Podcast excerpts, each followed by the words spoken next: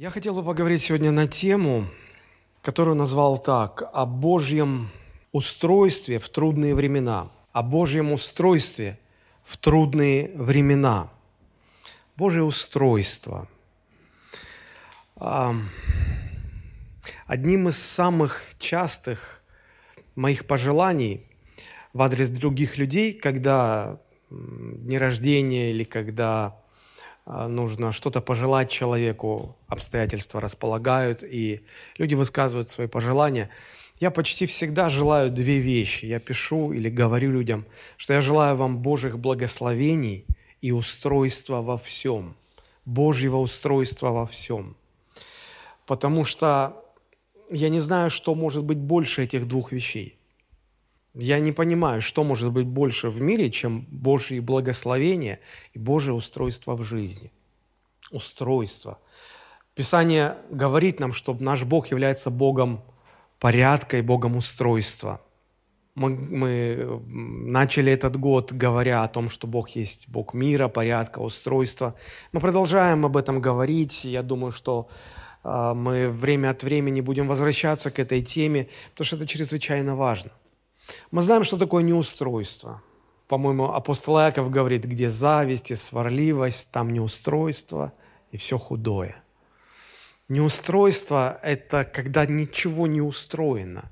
Ты приходишь и места себе не находишь, ты не знаешь, куда себя деть. Все неудобно, все не к месту, не клеится, не сходится, не состыковывается, не ладится, не гармонирует. Не устроено, ничего не устроено. И когда люди живут в неустройстве, это страшная картина. Хочется убежать оттуда, хочется поскорее сделать ноги, как говорят. В противовес неустройству мы можем говорить об устройстве, но устройство тоже бывает разное.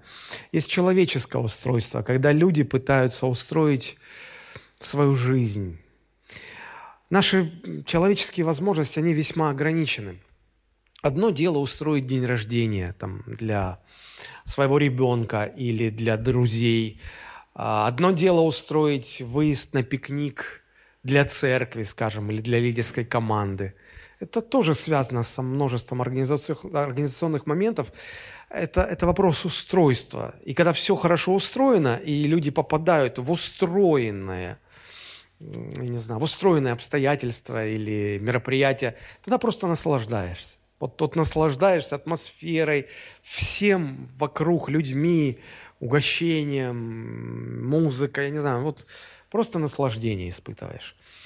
Но вот устроить свою жизнь, жизнь очень сложная штука, и порой наших человеческих способностей и возможностей не хватает, чтобы ее устроить. И вот здесь, наверное, впервые люди начинают задумываться о, о Божьем устройстве, о том, чтобы Бог устроил жизнь. Бог устраивал жизнь человека. И люди, исходя из этого, они по-своему как-то начинают смотреть на Бога и на веру. Многим людям Бог и вера представляются какой-то палочкой-выручалочкой, которая, вот если есть вера, если есть теперь у меня Бог, значит, значит, все должно быть хорошо. Значит, Господь выручит везде. И если я стал верующим, ну, это значит, теперь сам Господь Бог помогает мне во всем, ну, чтобы с Божьей помощью у меня все было хорошо. Но когда приходят трудные времена, потому что когда все идеально, когда все хорошо, когда действительно ты уверовал, и все складывается, и все устраивается, и вроде нет проблем – и все как по маслу идет, да, иногда люди говорят, вот везет человеку, вот везет человеку. Иногда мы шутим, да, это, ну, это, это нас Бог везет, поэтому так. Вот когда везет, тогда легко, тогда несложно себе все объяснить. Действительно, мне везет, потому что со мной Бог, им мне везет, потому что с ними Бога нет. И как-то картина понятна. Но вот когда в жизни верующих приходят трудные времена, нам уже сложно это себе все объяснить. А как же так? А почему? А, а где же Бог? А я же верю в Бога. Я же твердо стою в вере. И почему в трудности, вообще сами по себе эти трудности почему ко мне пришли? Ну ладно, уже пришли, как говорится, ну что делать? а, а почему Бог мне не помогает теперь в этих трудностях? Или я чего-то не понимаю? В таких ситуациях очень сложно сохранить веру. Мы пытаемся себе как-то объяснить то, что происходит, а, вот это неустройство, которое с нами случилось, мы пытаемся объяснить себе это в рамках нашего христианского мировоззрения. И знаете что? Очень часто не получается. Вот когда все хорошо, мы легко объясняем, там все логично. Хорошо, потому что с нами Бог. И мы боимся эту логику как-то экстраполировать на противоположную ситуацию. А значит, если по этой логике, то когда все плохо, это значит, ой, ужас, мы даже, нам страшно признаться, это значит, нас Бог оставил. Да нет, Бог не оставил. Бог с нами. Но как это все объяснить? Вообще, есть ли Божье устройство в трудностях, когда трудности приходят в нашу жизнь? Вот об этом мне хотелось бы сегодня поговорить. Дело в том, что, чтобы понять, я немножко издалека начну. Мы будем сегодня рассматривать э, некоторые уроки жизни из э, примера Авраама, из э, событий его жизни, записанных в 21 главе книги «Бытие». Мы к этому придем, но я хотел бы сделать небольшую такую подводку, основание заложить тех мыслей, на которые мы будем опираться на протяжении всех наших рассуждений. Вот смотрите, люди склонны обычно рассматривать или видеть корень всех своих бед а, в окружающих обстоятельствах.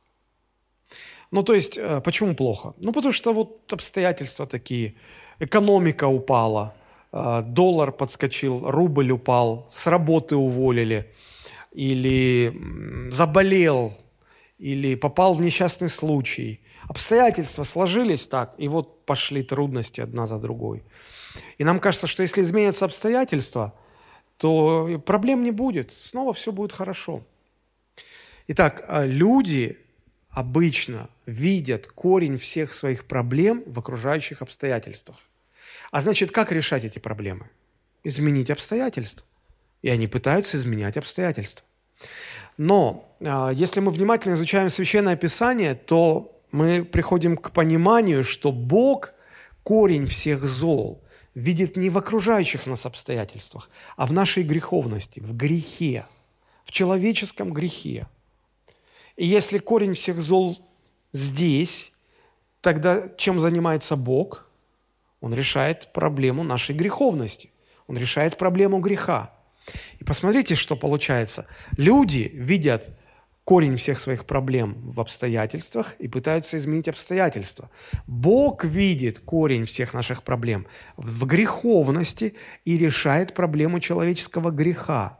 Из-за этой разницы в подходах нам очень сложно в трудные времена увидеть Божье водительство и Божье устройство в нашей жизни. В этом беда, в этом проблема – чтобы освободить человечество от власти греха, но Богу это стоило очень многого. А, я недавно а, наткнулся на одно изречение одного богослова, он, он на английском языке это сформулировал, но я попытаюсь перевести. Он сказал, что несмотря на то, что прощение ничего не стоит принимающей стороне, человеку, который принимает из рук Божьих прощение, вот оно нам ничего не стоит. Мы его бесплатно получаем, по благодати. Несмотря на то, что нам оно ничего не стоит, мы не должны забывать, что даятелю это прощение обошлось очень и очень дорого. Так вот, чтобы решить проблему греха, Бог использовал несколько тысячелетий подготовки. И Ветхий Завет нам об этом говорит. Только представьте себе, если у вас, допустим, вот день рождения, да, вы наверняка будете устраивать там какую-то вечеринку, праздник, там друзей, может, пригласите что-то. То есть э, это, это событие важное для вас, и оно займет какое-то время, э, какие-то ресурсы, деньги, чтобы подготовиться, да? Но это вот небольшое такое событие.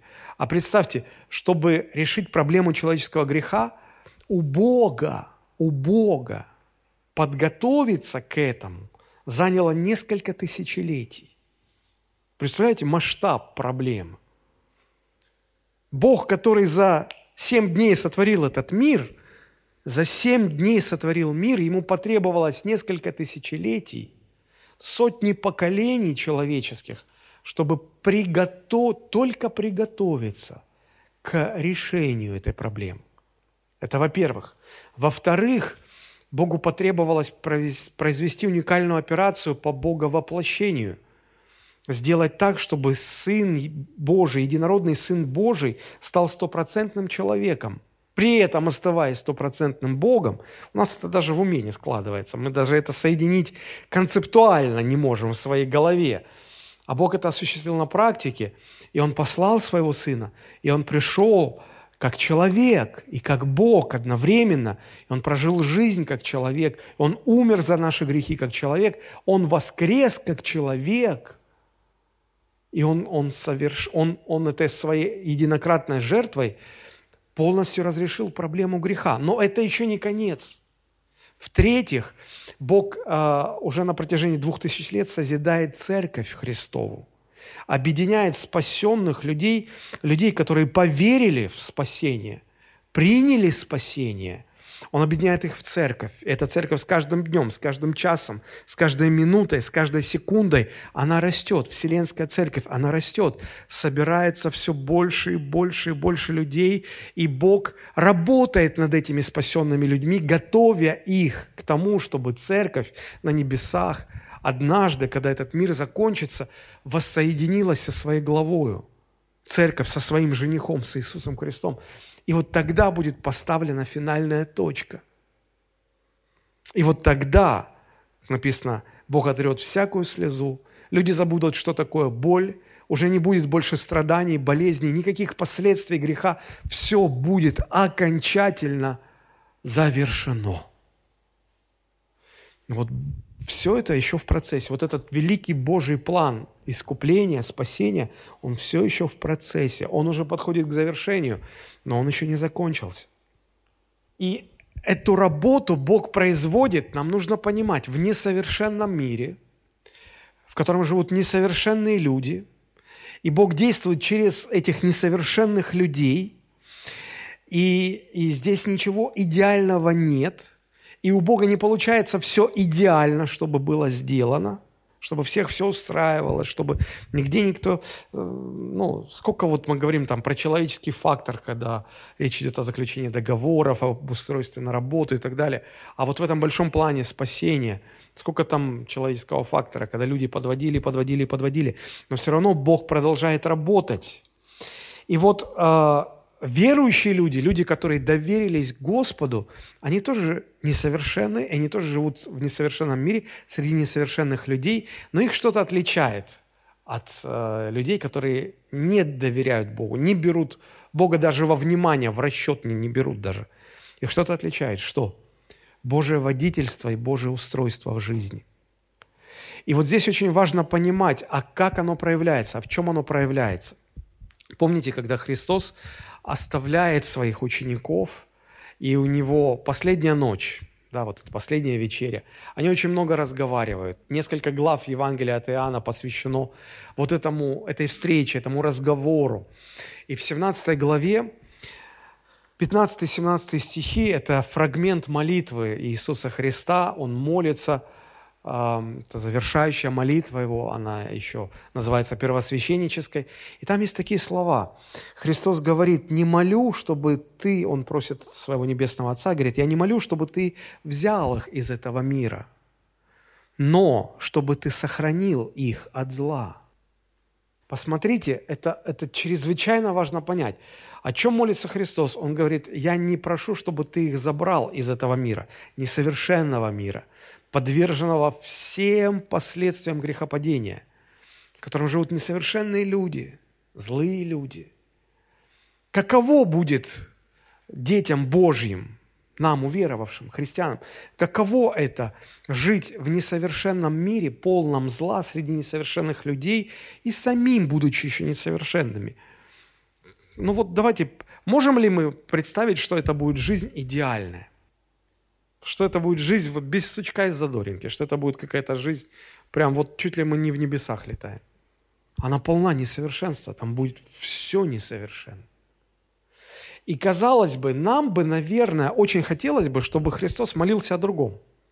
Нам бы, наверное, хотелось, чтобы Христос сказал так, «Отче, они так устали в этом несовершенном мире, их там так все задолбало, Забери их уже, чтобы они не мучились.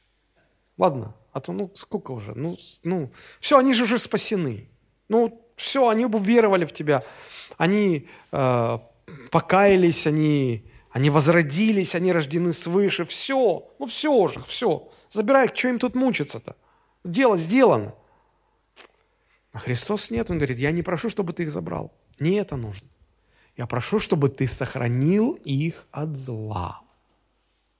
Чтобы, находясь в этом несовершенном мире, среди несовершенных людей, наполненных злом, чтобы это зло не причинило им вреда. А это, это очень интересно. То есть Христос не просит Бога, чтобы Бог сделал нашу жизнь идеальной в неидеальном мире. У Бога нет такого намерения даже. Бог не собирается в несовершенном мире сделать вашу жизнь совершенной, идеальной и устроенной так, что вот как сыр в масле кататься. Единственное, что Он может гарантировать, Он может гарантировать, что Божье водительство и Божье устройство будет проявляться и выражаться в том, что находясь посреди зла этого несовершенного мира, это зло к вам не прикоснется, оно не причинит вам вреда оно не принесет вам ущерба. Вот в чем проявляется Божье водительство и Божье устройство. Не идеально устроенная жизнь посреди неидеального мира, но защита от зла внутри этого несовершенного мира. Вот, вот на что акцент. Вот что имел в виду э, Иисус Христос, совершая эту молитву. И вот, вот что мы должны понимать из этой молитвы. Мы а, сегодня сосредоточим наше внимание на 21 главе книги «Бытие», где говорится о некоторых действиях, о некоторых событиях из жизни Авраама, которые помогут нам увидеть, а, в чем проявляется, в чем заключается Божье устройство, Божье водительство в жизни людей, которые доверяют Богу. Безусловно, человеческая жизнь очень сложна – чрезвычайно сложна, трудна, несовершенна. И мы увидим это в истории Авраама. И в жизни э, и нашей с вами, и в жизни Авраама есть много чего, что мы не в силах объяснить, понять, разобраться до конца. Но в то же время, но в то же время, особенно в трудностях, нам нужно как-то научиться – видеть Божье устройство, видеть Божье водительство. Иначе мы не сможем себе объяснить жизнь. А если мы не сможем себе это объяснить, мы начнем разочаровываться в Боге. И мы, э, в конце концов, мы, мы просто рискуем остаться без Бога, обидеться на Бога, разочароваться, подумать, что Бог нас забыл, оставил, ему вообще нет дела до нас, и уже дальше выгребай сам кто как может. Это путь в ад, это путь в погибель. Поэтому, мне кажется, то, о чем мы сегодня говорим, это чрезвычайно важно. Мы уже неоднократно эту тему поднимали, говоря о том, что Бог не является избавителем от всех бед. Он является скорым помощником в наших бедах. Как написано в 45-м псалме, второй стих. «Бог нам прибежище и сила, скорый помощник в бедах». Не сказано, что Он скорый избавитель от всех бед наших, но сказано, что Он скорый помощник в бедах наших. То есть некоторые беды Он допустит, чтобы с нами произошли, но Он очень скоро начнет нам помогать в этих бедах. В этом проявляется Его устройство, защита и водительство. Но возвращаясь к Аврааму, к этой 21 главе, я не буду ее сейчас читать полностью. Мы э, в течение проповеди стих за стихом ее прочтем, э, просто чтобы сэкономить сейчас время – но я хотел бы сказать, что э, здесь, вот в этой главе, мы можем увидеть четыре фактора, понимание которых, вот я уверен, если мы это осознаем, поймем и возьмем себе на вооружение, то понимание этих четырех факторов позволит нам увидеть и водительство Божие, и Божие устройство в любых самых тяжелых обстоятельствах. Дайте только не, не, немного времени, чтобы мне все это объяснить. Первый фактор, который мы здесь увидим, это то, что у, у всякого э, Божьего намерения есть свое Божье время. Э, вот давайте посмотрим. Как я сказал уже, Бытие, 21 глава, мы прочитаем первые четыре стиха. «И презрел Господь на Сару, как сказал, и сделал Господь Саре, как говорил. Сара зачала и родила Аврааму сына в старости его во время, о котором говорил ему Бог. И нарек Авраам имя сыну своему, родившемуся у него, которого родила ему Сара, Исаак. И обрезал Авраам Исаака, сына своего, в восьмой день, как заповедал ему Бог. Обратите внимание на первый и второй стихи. Там три раза подчеркивается, что у Бога всему свое время – Посмотрите. «И презрел Господь на Сару, как сказал». То есть раньше когда-то Бог сказал, что так будет, и вот оно сейчас произошло. Читаем дальше. «И сделал Господь Саре, как говорил». То есть до того Господь говорил, что Он так сделает, и вот сейчас Он сделал. И третье. Смотрите, Сара зачала и родила Аврааму сына в старости его во время, в то самое время, о котором говорил ему Бог. Бог сказал, что придет время, и Сара родит. И вот это время пришло. Смотрите, три раза а, автор этой книги э, «Бытие» а, делает акцент, троекратный акцент, что это не просто так, это не случайно, это не само собой.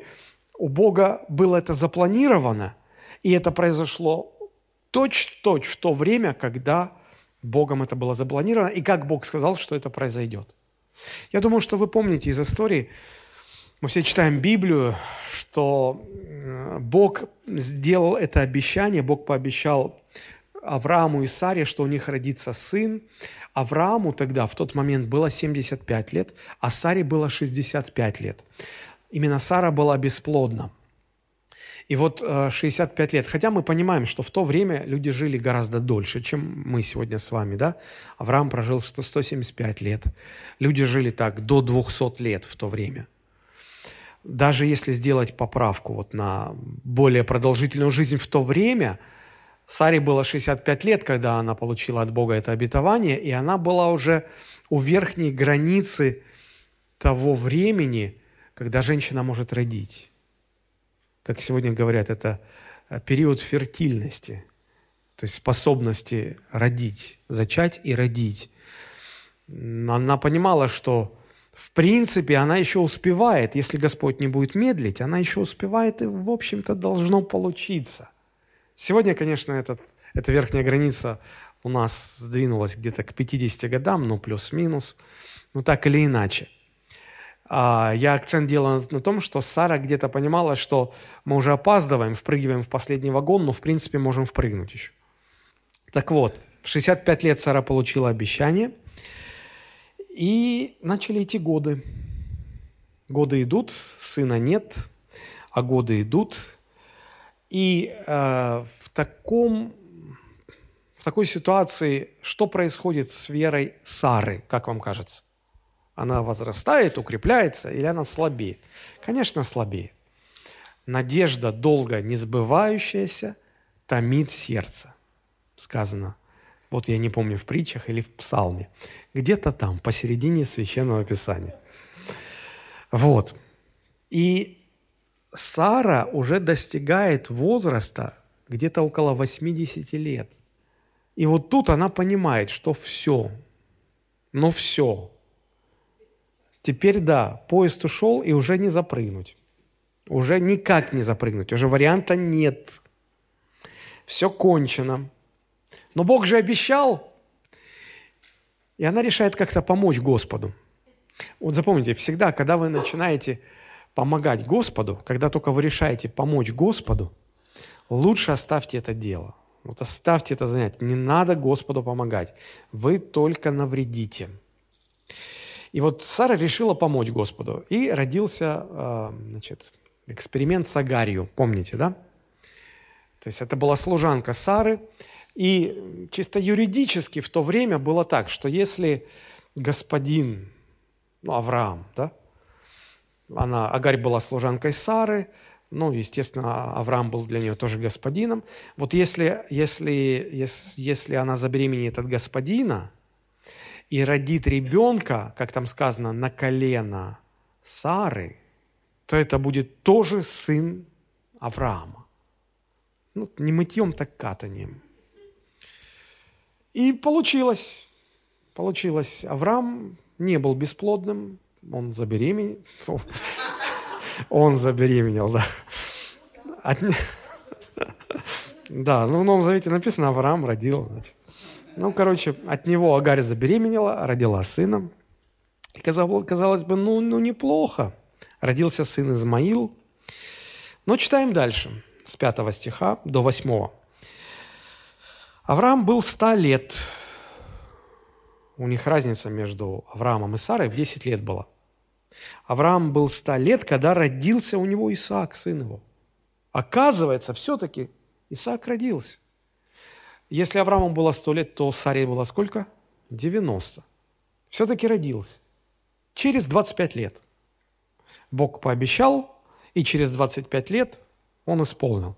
Так что, когда в народе говорят, обещанного три года ждут, что вы возмущаетесь? Обещанного Божьего иногда ждут 25 лет.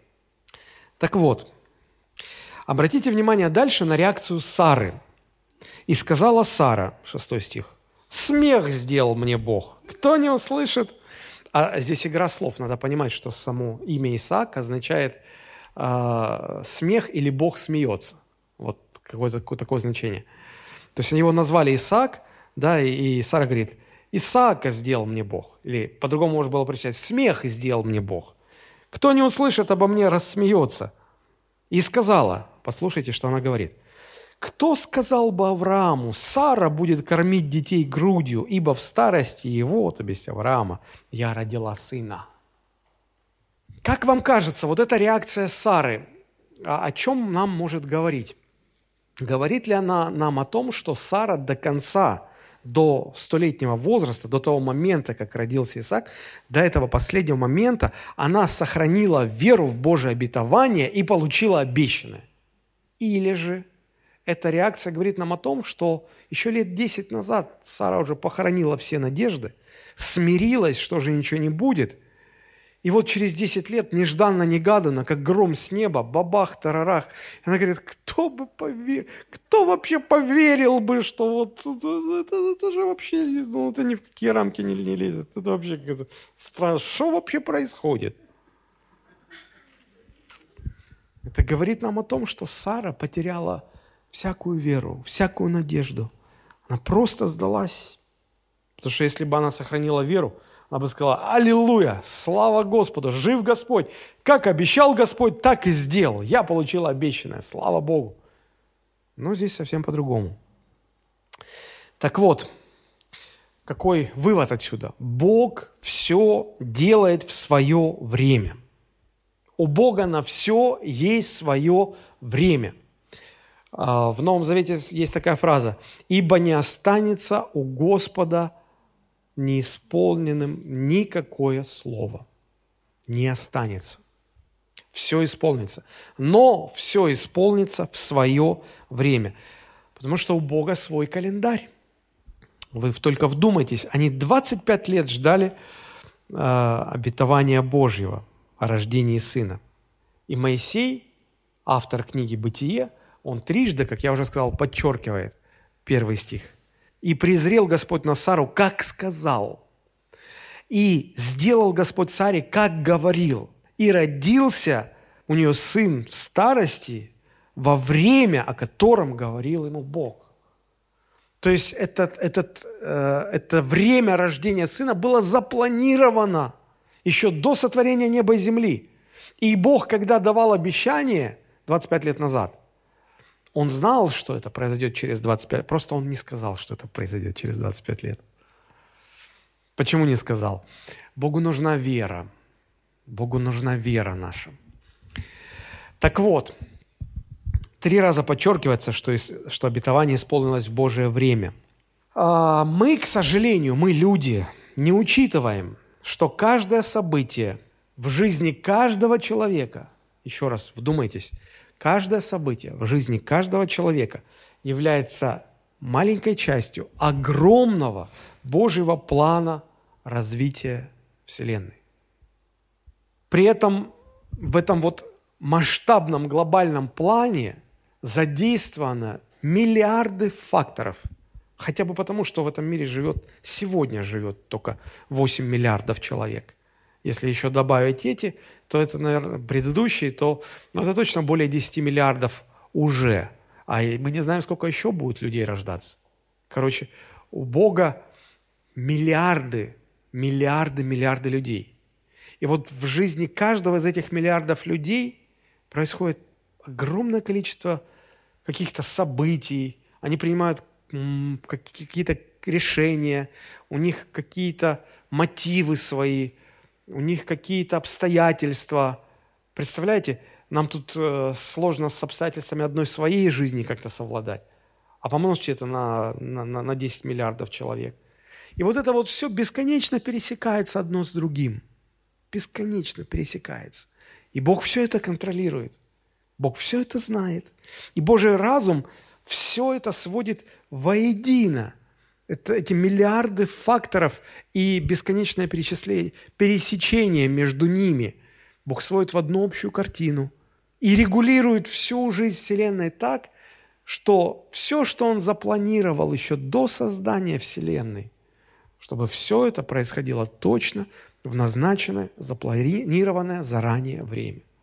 Вы можете представить, каким должен быть разум у Бога, чтобы все это держать голове. Я не знаю, как это можно по-другому, я не знаю, есть ли у Бога голова.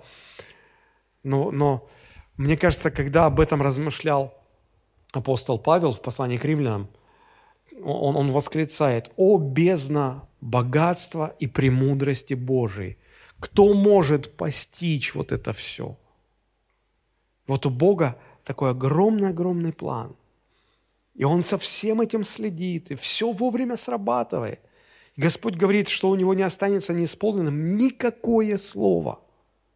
Из этой просто бесконечной череды всех событий все в свое время исполнится. Это удивительно. Исходя из этого, мы можем говорить, что мир невероятно сложен. Невероятно сложен. Невероятно сложно устроен. И вот этим миром руководит Бог. Каждым человеком в этом мире руководит Бог. За каждым обстоятельством стоит Божье решение. Более того, каждым атомом Вселенной руководит Господь. Это касается мира физического, мира духовного, мира человеческих решений, мира человеческих мотивов, эмоций, морали и, и так далее, и так далее, и так далее, и так далее. Все запланировано, все под контролем, все рассчитано, и все придет в свое время мы порою не отдаем себе отчет в том, что мир этот очень-очень сложно устроен. Нам бы хотелось, чтобы все, по крайней мере в нашей жизни, развивалось по нашим желаниям и желательно по нашему календарю, по нашим представлениям о том, что, когда и как должно случиться. Но читая Библию, мы понимаем, что все происходит по Божьему плану. И в этом плане у Бога всему для всего есть свое время. Например, для образования израильского народа Богу понадобилось, чтобы семья Иакова переселилась в Египет. И на протяжении 400 лет, разрастаясь, умножаясь, это огромная семья, а, семья Иакова, которая переселилась в Египет, там душ около 75, там, если мне память не изменяет, она разрослась до миллионов людей. И нужно было, чтобы они стали рабами.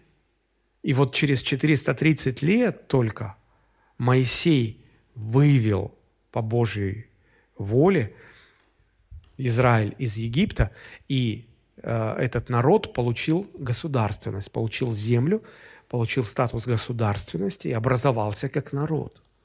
Вот нужно было.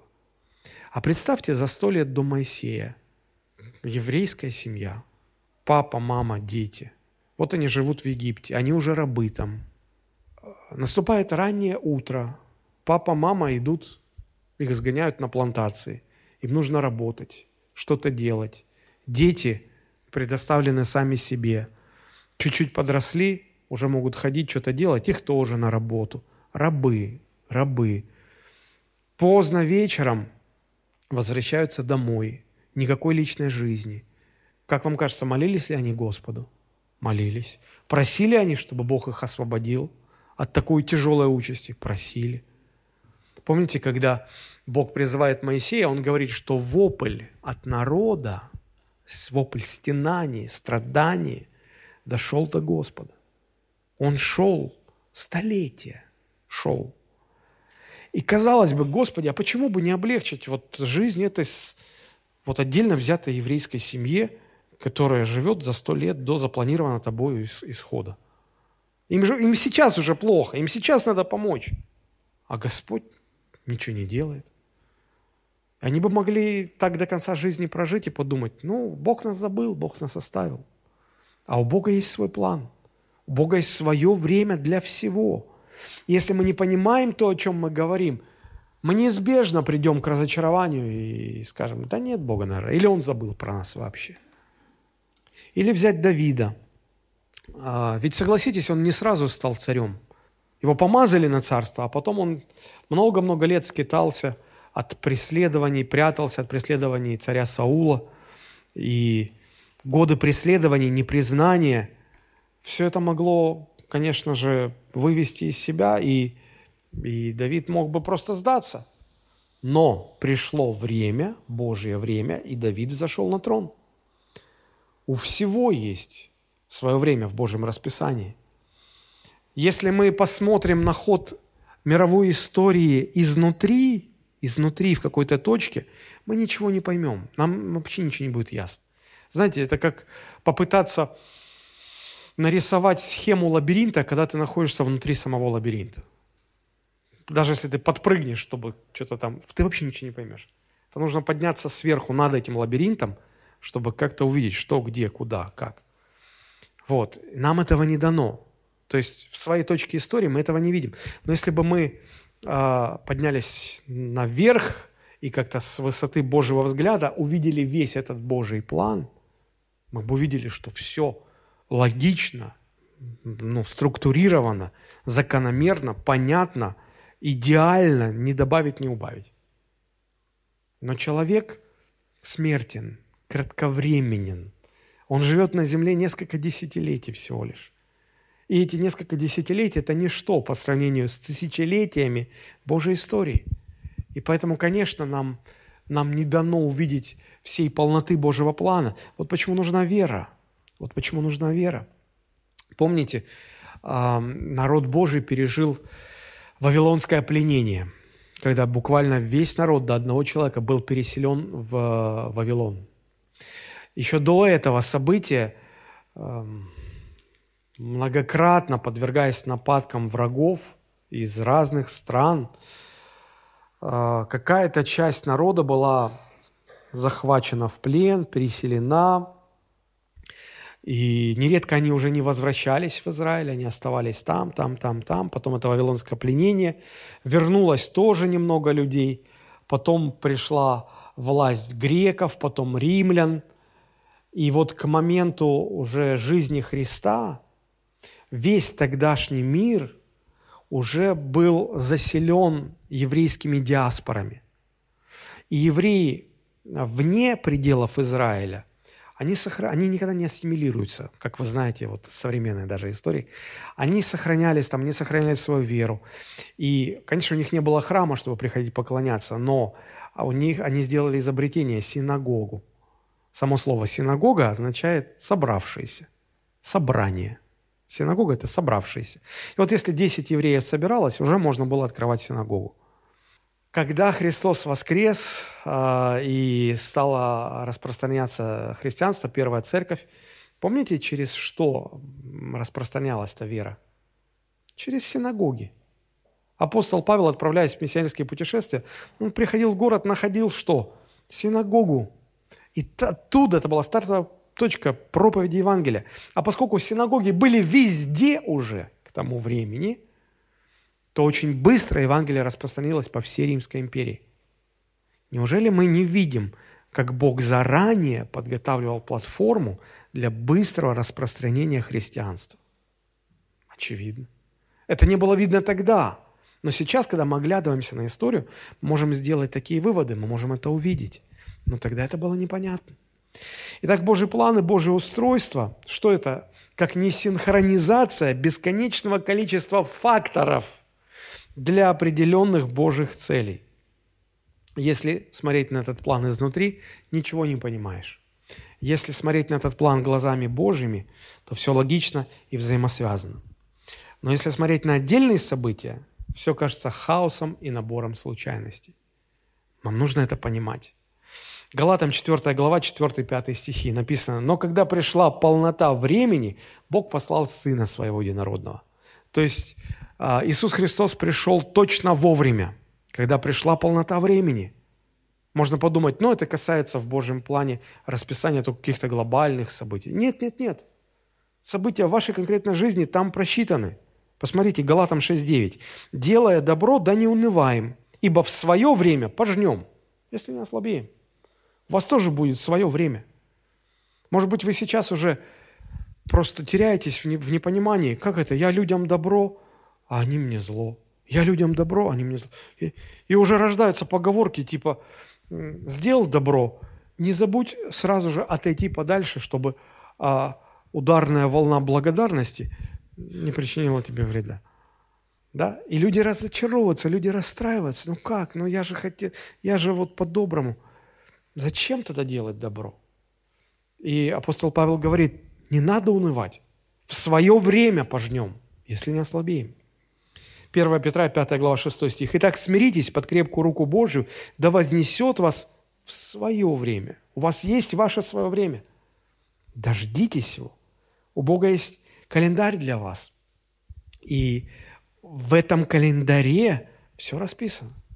Конечно, мы люди тоже себе составляем разные календари, особенно это популярно у психологов, у коучей разных. Они там рисуют первые 20 лет жизни это на это, следующие 20 лет жизни это на это, потом 20 лет жизни на это. Есть разные-разные теории. Я когда-то это все изучал, мне это было жутко интересно.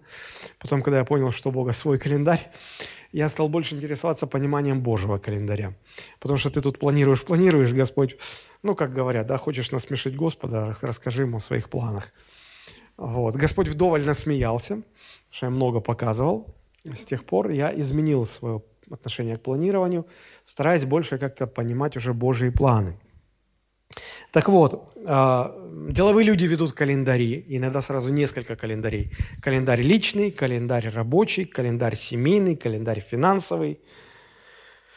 Да что там говорить, вот я, а, отец, глава семейства, у меня в семье четыре человека, я, жена и две дочери – они уже взрослые, выросли. И вот иногда, чтобы нам вместе собраться на какое-то мероприятие, я начинаю уже синхронизировать календари. Я спрашиваю у старшей дочери, а ты вот в этот день, в это время вот для этой цели сможешь? Смогу. У младшей спрашиваю, ты сможешь? Нет, папа, я тут не смогу. У жены спрашиваю, ты в это сможешь? Смогу. Сам смотрю, я вроде смогу, одна не может. Надо как-то переставить переставляем, синхронизируем, вроде все, вот, вот назначили, что все, вот у всех все получается. Пот вытер со лба, слава Богу. Так у меня тут в семье четыре человека, а у Господа нас таких красавцев сколько? Миллиарды. И попробуй все это синхронизировать, чтобы все в свое время происходило без боев, без сучка и задоринки. Что ж там у Бога за суперкомпьютер такой? Удивительно. И вот еще один важный момент. Одним из главных элементов а, веры является терпение, которое означает не что иное, как способность дождаться Божьего времени. Смотрите, Римлянам 15.4. «А все, что писано было прежде, написано нам в наставление, чтобы мы терпением и утешением из Писаний сохраняли надежду и дождались своего времени». Другими словами, вот эта история Авраама нам записана – для того, чтобы мы, как написано, терпением, утешением из Писания сохраняли надежду и дожидались Божьего времени, чтобы в свое время произошло то, что Бог запланировал. А что, если люди отказываются сегодня читать Писание, изучать, укрепляться в вере, тренировать терпение, переключаться на, на долготерпение? Что происходит? А происходит, как написано э, в Евреям 6.12. «Дабы вы не обленились но подражали тем, которые верой и долготерпением наследуют обетование. Сколько сегодня ленивых христиан? Много. Почему? Потому что они перестали читать Библию. Вообще просто перестали. Перестали что-то понимать, обленились. И ждут, что Господь, помните, как в старом советском мультике, а вы что, и пальцы будете мне загибать? Ага. Вот так. Хочу мороженое, хочу пирожное. А вы мне еще и пальцы? Ага. А потом они сами еще и есть стали это мало. Да вы что, еще и есть за меня будете? Вот они хотят, чтобы Господь просто все их обслуживал со всех сторон. Иногда, конечно, человек говорит, слушайте, ну что у Бога такие вот сроки-то длинные? Не мог бы он как-то поторопиться? Когда люди говорят, написано, да, что Господь скорый помощник в бедах наших. Но иногда такая беда приходит, ты смотришь, а Господь что-то не торопится никуда. Где он скорый помощник? Нет, Господь торопится. Хотите, покажу, где написано, что торопится? Иеремия, первая глава, 12 стих. Господь сказал мне, ты верно видишь, ибо я бодрствую над словом моим, чтобы оно скоро исполнилось. Поэтому, поверьте, Господь не затягивает. Он, наоборот, спешит, чтобы все вовремя и хорошо было. Итак, это первый фактор. Я что-то на нем слишком долго задержался. Второй фактор, который позволит нам а, в трудные времена увидеть Божие а, устройство в наших а, трудностях, это Божие решения. Бог предлагает нам свои решения в трудностях. Читаем дальше. Бытие, 21 глава, 9-10 стихи. «И увидела Сара, что сын Агари, египтянки». Ну, родился уже Исаак, подрос, и тем более родился раньше Измаил, тоже вырос. Они уже дети, они играют. И вот Сара наблюдает, как эти два мальчика играют. И смотрите, что она видит. «И увидела Сара, что сын Агари египтянки, которого она родила Аврааму, насмехается». Тут как-то не очень, ну, если вы посмотрите разные переводы, вы увидите смысл в том, что они играли, и э, Измаил, а он же старше был, он так вел себя горделиво, насмехался, унижал, как сегодня говорят, это называется буллинг, да, когда вот, ну, простите за такое слово, в моем детстве это называлось в школе там чморили, да, или как-то вот. Ну, вот, зато понятно, может быть, неблагозвучное слово, но понятно. Вот что-то было здесь. И, э, как вам кажется, как, какие эмоции это вызвало у Сары? Ну, материнское сердце дрогнуло, сказать, как он паршивец смеет так, это же мой, это же мой Исаачик как его правильно это сказать? Исакочка мой дорогой, этот Измаил. Фу. Ну и Сара, конечно, идет к Аврааму. И что она говорит? Слышишь, Авраам, выгони эту рабыню и сына ее, ибо не будет он наследником вместе с моим Исааком. Ни в коем случае не будет. И показалось это Аврааму весьма неприятным ради сына его. Смотрите, что делает Сара. Она говорит, слышишь, вот Исаак – это мой сын, а Измаил – это твой сын. Понятно? Поэтому этого в сторону, а этот будет жить у нас. А этого выгони. А для Авраама и тот, и тот его кровь, его сыновья. И Авраам опечалился. Аврааму было весьма неприятно, написано, весьма неприятно. И Авраам попал в очень сложное положение.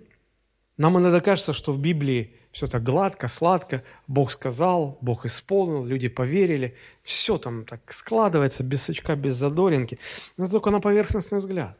Ну вот же, вот смотрите, Бог обещал, да, но это было долго, люди потеряли веру и попробовали помочь Богу, и родился Измаил, и он стал проблемой, и вот эта проблема лезла из всех щелей, и уже Сара делит детей, говорит, это твой, это мой, а как быть? Но мужчины сегодня попадают, когда вот второй брак, вот, вот от первого брака есть дети.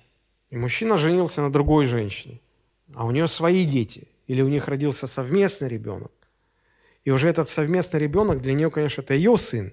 А его сын с того брака для нее вообще не ребенок. И он идет проводить время с тем ребенком и тратит на него время деньги, а жена говорит, а что ты на этого оборванца тратишь? Он мне никто. Вот наш ребенок. А этот, выгони его, все. А для отца и этот сын, и этот сын. И как бы куда деваться? И в христианских семьях сегодня многие за голову хватаются, что делать вообще, как быть? Как быть? И Бог дает свое решение. Посмотрите, как поступить Аврааму. Бог говорит, 12 стих. «Но Бог сказал Аврааму, не огорчайся ради отрока и рабыни твоей». Понятно, это, это разрывает твое сердце, но не огорчайся. Во всем, что скажет тебе Сара, слушайся голоса ее. А вот вам как кажется, когда Бог озвучивал это решение Аврааму, Авраам прямо аж от радости подпрыгнул и захлопал. Господи, вот оно идеальное решение, вот оно, слава Богу, правда? Авраам, Вообще подумал, Бог говорит, да, это тебя огорчает, но так надо сделать. Как так? Как Сара говорит. Чтобы я, восточный человек, поступил, как мне женщина сказала. Да ни в жизни не будет такого. Нет, вот в этой ситуации нужно... Я понимаю, что иногда современные жены говорят, вот видите, написано, что мужья должен жен слушаться. Нет, здесь не написано, что мужья должны жен слушаться. Здесь нужно послушаться Бога, потому что Бог сказал, да, как Сара сказала, вот так надо сделать. Но не потому, что это Сара сказала, а потому что Бог сказал, что так надо сделать. Просто Сара как-то подгадала. Или я не знаю, как в плане Божьем там было, но вот Бог сказал, и Авраам послушался не потому, что Сара сказала, а потому что Бог сказал, что так надо сделать. Ну, короче, что я хочу сказать. Э, смотрите, дальше, да? Слушайся голос ее, ибо в Исааке наречется тебе семя, и от сына рабыни я произведу народ, потому что он семя твое. То есть он говорит, послушай, самое главное, ты пойми, что я вам обещал сына двоим. Я говорил про сына обетования, который родится от тебя и от Сары. Я ничего не говорил про твоих детей от других женщин. Ничего не Они за пределами моих обетований. Они туда не входят. Поэтому Измаил не входит. Обетова... Сын обетования – это Исаак. И мы только про Исаака говорим сейчас. И в этом отношении Сара права. Потому что в нем мое благоволение, в нем мое обетование. Но я понимаю, что Измаил тоже твой сын. Я его тоже не обижу. От него я произведу великий народ. Но он не входит в мои планы. Я им тоже буду управлять. Я тоже э, приму этого внимания. Но он не входит в мой план, который, план завета, который у меня с тобой заключен. Что я хочу сказать? Для Авраама это было далеко не самое приятное решение. Далеко не самое приятное. Поэтому я делаю такой вывод. Не ждите от Бога идеальных решений в своей земной жизни. Когда у вас трудные времена, и вам кажется, что Бог далеко, и нет никакого устройства, и Бог э, забыл про вас, и вы не видите никакого Божьего водительства, никакого Божьего устройства. Знаете, у Бога есть решение, но также понимайте, что это решение не будет идеальным – оно, оно не будет вам вот всегда по сердцу. Ну, не будет. Потому что мир несовершен. Некоторые эти решения Божьи, они могут не понравиться вам или вашему окружению, или вашей жене, или вашим детям. Короче, не будет так, что все от радости будут хлопать и радоваться. О, Господи, слава Богу, ты нашел единственный правильный выход. Всех все устраивать будет только в раю. Там, здесь нет. Тут все несовершенно. Поэтому это очень важно понять. Доверьтесь Богу, потому что в конечном итоге все будет ко благу. Даже вот это несовершенство. Я это прохожу в своей жизни сейчас. Потому что мне всегда казалось, что если от Бога, то его решения будут всегда совершенные. И я так ждал этого, и когда я сталкиваюсь, и меня жизнь загоняет в такой угол, и я понимаю, что ну вот это Бог мне судил, но мне это не очень нравится. Я не хочу это принять, мне это не очень нравится. Если не сказать что мне это совсем не нравится. Но я понимаю, что другого пути нет. Это, я вижу, что это Бог меня направляет, и, я так мучился, пока не понял этого. Не надо ждать от Бога совершенных, идеальных решений не будет. Как и здесь у Авраама. Ему это не нравилось. Ему это не нравилось. Но он, реш... он пошел на это, потому что Бог сказал. Это второй фактор – Божие решение. Они не всегда идеальны. Третий фактор – Божие управление.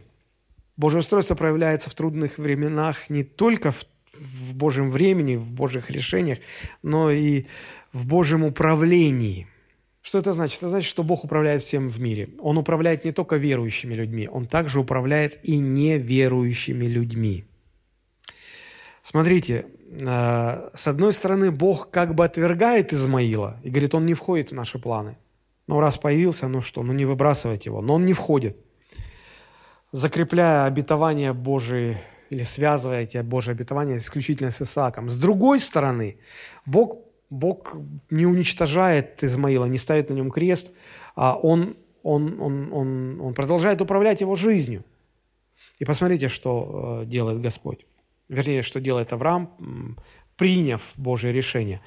14 стих, 15 и 16. «Авраам встал рано утром и взял хлеба и мех воды и дал Агаре, положив ей на плечи и отрока, и отпустил ее. Она пошла и заблудилась в пустыне Версавии. И не стала воды в мехе, она оставила отрока под кустом и пошла, села вдали, в расстоянии на один выстрел из лука, ибо она сказала, не хочу видеть смерти отрока.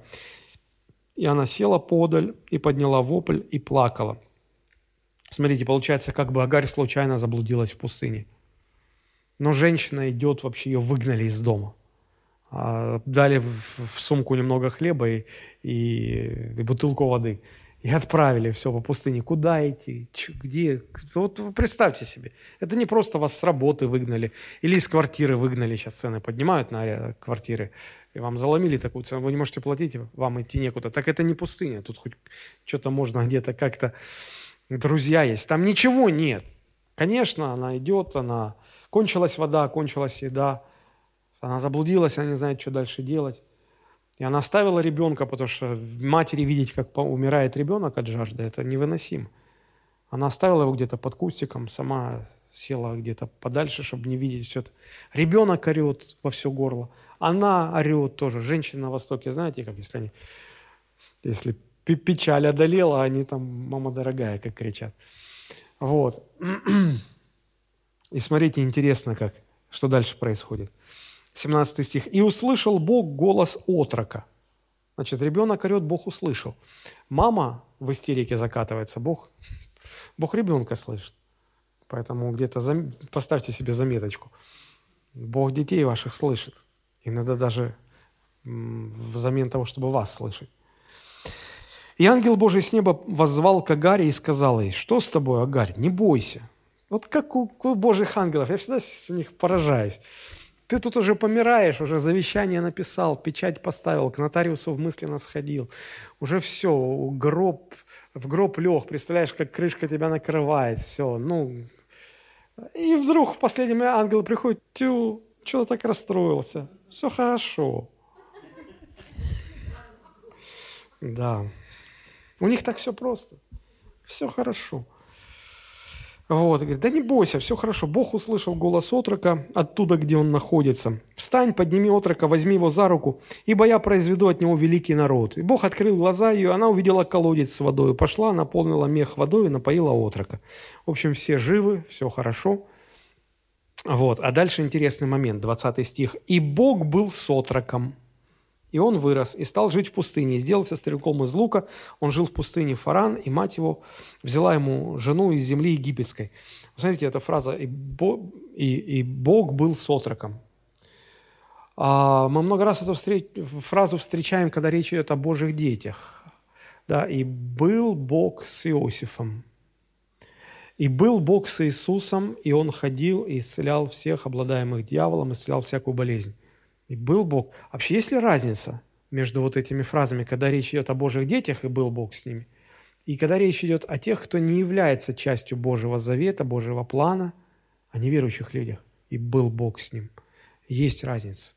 Потому что если речь идет о Божьих детях, и Бог был с ним, это значит, он входит в Божьи планы.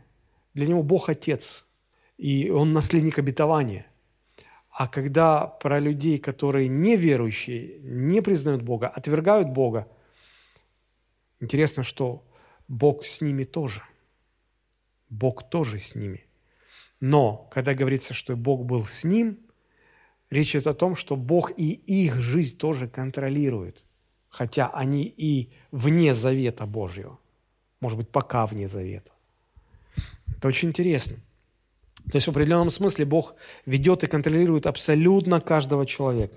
И абсолютно все, что происходит, находится под Божьим контролем. Если вы посмотрите книгу пророка Исаи, то вы, вы удивитесь, как много в этой книге пророчеств, которые Бог адресует народам, которые окружали Израиль по периметру. Пророчество о Вавилоне, пророчество о Мааве, пророчество о Сирии, об Эфиопии, пророчество о Египте, об Ассирии, о Едоме, о Тире. Что это значит? Это значит, что Бог контролирует. Бог поставил свои определения. Вот это слово очень интересно. Дать определение – это не только назвать, но здесь определить еще и в смысле определить, поставить пределы, за которые нельзя выходить. И вот Бог, смотрите, Он не только про Израиль пророчествует, Он пророчествует и про этих, и про этих, про всех, кто окружает Израиль. Чтобы мы поняли, что Бог управляет и ими тоже. Бог и с ними пребывает. Немножко в другом смысле, но все же. Бог контролирует все. И это третий фактор – Божие управление. Бог вообще всем, всем управляет. Притча 21 глава, 1 стих. «Сердце царя в руке Господа, как потоки вод, куда захочет, он направляет его». Любого царя, любого правителя. Да что там правитель? Сердце любого человека в руке Господа, куда хочет, направляет его. А Давид в 134-м псалме, 6 стих, он вообще говорит, «Господь творит все, что хочет, на небесах и на земле, на морях и во всех безднах. Вообще все, что хочет, делает. Он владыка. Он никем, ничем не ограничен. Он всем управляет. Но у верующих есть привилегия. Притом знаем, что любящим Бога, призванным по Его изволению, все содействует ко благу. Это не для всех, это только тем, кто любит Бога, кто призван по Его изволению. Только для них. Для всех остальных это не работает. Это не относится. И четвертый фактор – Божие возвышение.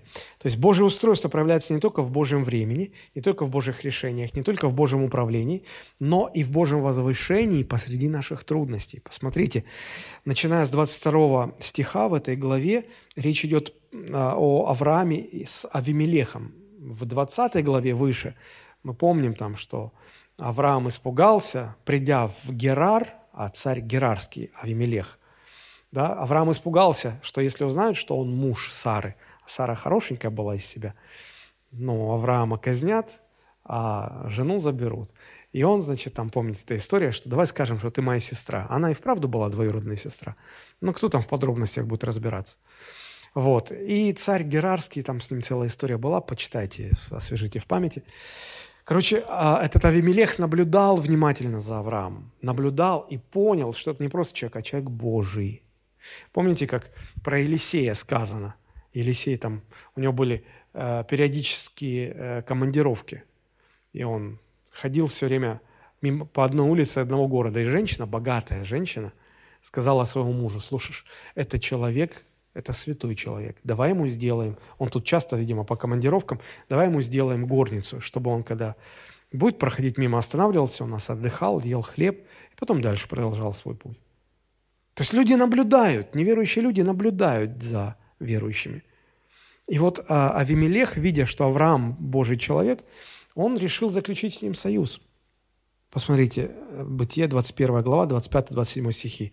И Авраам, 22 э, стих, прошу прощения. «И было в то время Авимелех с Фихолом, военачальником своим, сказал Аврааму, «С тобою Бог во всем, что ты не делаешь». Смотрите, он наблюдал, и он сделал такой вывод – и теперь поклянись мне здесь Богом, что ты не обидишь ни меня, ни сына моего, ни внука моего. И как я хорошо поступал с тобою, так и ты будешь поступать со мною и землею, в которой ты гостишь. И сказал Авраам, я клянусь. Смотрите, это часто было. Вот в Советском Союзе, когда верующих гнали, вроде их преследовали, гонения были, но, но в то же время их уважали, когда сталкивались с их порядочностью, с их э, честностью, их уважали, уважали. А, я помню себя в армии, когда я был в армии, я сразу открыто говорил, что я верующий, и я прошел там все испытания, меня испытывали. И я, мне было страшно, но я остался верен, меня уважали. Со мной не соглашались, может быть, а меня где-то сторонились, меня уважали. Я не говорю, потому что я там такой вот весь из себя хороший. Нет, я иногда дрожал, как осиновый листом. Но э, я просто видел, как вот в трудностях, когда ты остаешься верен Богу, Бог тебя возвышает. И вот здесь, а, в трудностях, Авраам, несмотря на все свои человеческие несовершенства, он все-таки остался верен Богу. И Авимелех это увидел. Неверующие за нами наблюдают. Если они видят, что в церкви мы тут все святые ручки поднимаем, аллилуйя, слава Господу, а потом, когда тебя видят во дворе твоего дома, там мальчик случайно ведерком задел твой новый Мерседес – и как ты матом разразился на всю подворотню, они это увидели и сделали вывод. что в такую церковь, куда ты ходишь, мы ходить не будем. Потому что верующие, которые на служении, аллилуйя, аминь, а тут они матом могут себе позволить, мы в такую церковь ходить не будем. И Авимелех наблюдал за Авраамом, он увидел, что Авраам действительно Божий человек. И он заключил союз. И дальше, смотрите, Авраам не просто так согласился. Авраам говорит, подожди, у меня есть претензии. 25 стих. «И Авраам упрекал Авимелеха за колодец с водой, который отняли рабы Авимелехова. Авимелех же сказал, я не знаю, кто это сделал, ты мне ничего не сказал. Я даже не слыхал о том до ныне. И взял Авраам мелкого и крупного скота и дал Авимелеху, и они оба заключили союз. И смотрите, Авраам не мелочится. Дальше, 28 стих. «И поставил Авраам семь агнец из стада, ягнят, мелкого скота особо. Авимелех же сказал Аврааму, а на что здесь эти семь ягнят, которых ты поставил особо? Он сказал, возьми их от руки моей, они будут моим свидетельством что я выкопал этот колодец, что это мой колодец, и твои люди больше не будут на него претендовать. То есть, посмотрите, там все серьезно. И вот э, отличительной особенностью верующих в трудные времена, настоящих верующих, за которыми неверующие со стороны наблюдали и удостоверились, что они настоящие. В трудностях Бог будет возвышать. Бог будет давать авторитет. Бог будет давать благословение. Так было с Иосифом на протяжении всей его непростой жизни. Помните? Его продали в рабство, и он в рабстве получает благоволение. Бог его возвышает так, что хозяин его, э, Иосифа, ставит его управляющим над всем имением своим. Потом опять с ним горе случается, Иосиф попадает в тюрьму, начальник тюрьмы наблюдает за Иосифом, Иосиф остается верен Богу, и Бог дает возвышение – и начальник тюрьмы ставит его начальником над тюрьмой. Когда-нибудь видели, чтобы зэка поставили начальником над тюрьмой? Бог дает возвышение. Так было с Иисусом, когда он стоял на суде у Пилата. Пилат испытал такое расположение ко Христу, что захотел его отпустить и искал возможности отпустить его. Бог дает расположение. Посреди трудностей, если вы оказываетесь настоящим верующим, Бог дает возвышение и благословляет. Это чрезвычайно важно. Вот эти э, четыре фактора. И, и в заключение я хотел бы сказать, что понимание вот этих четырех факторов, что это за факторы? У Бога на все свое время. Бог предлагает свои решения в трудностях. Бог управляет всеми, даже неверующими всеми. И четвертое, в трудностях, если мы остаемся верными Богу, Бог дает нам возвышение. Осознание и понимание этих четырех факторов – помогут нам увидеть и Божье водительство, и Божье устройство, когда мы проходим через трудные времена. Но эта уверенность доступна не всем, хочу в заключение особо это подчеркнуть, но лишь тем людям, которые являются участниками Божьего завета, кто в завете с Богом. Это не для каждого. Почему это было у Авраама? Потому что он был в завете с Богом. А, как это относится к нам? если только мы в завете с Богом. А мы в завете с Богом. У нас новый завет. Мы в новом завете через Иисуса Христа с Богом. Вот почему важно, чтобы каждый верующий прошел водное крещение. Потому что э, публично совершая водное крещение, он демонстрирует, что я в завете теперь с Богом. Я верующий. Я не, не тайный ученик, я не скрываюсь, я публично верующий. Вот почему важно регулярно участвовать в вечере, потому что когда мы участвуем, мы этим самым исповедуем, я в завете с Богом. Эта вечеря напоминает нам о Новом Завете в крови Иисуса. Я в Завете. Я в Завете. И вот это дает мне основание, что я человек Божий, я в Завете. Бог направляет и устраивает мою жизнь. Вот почему важно быть членом церкви, а, ощущать принадлежность к церкви.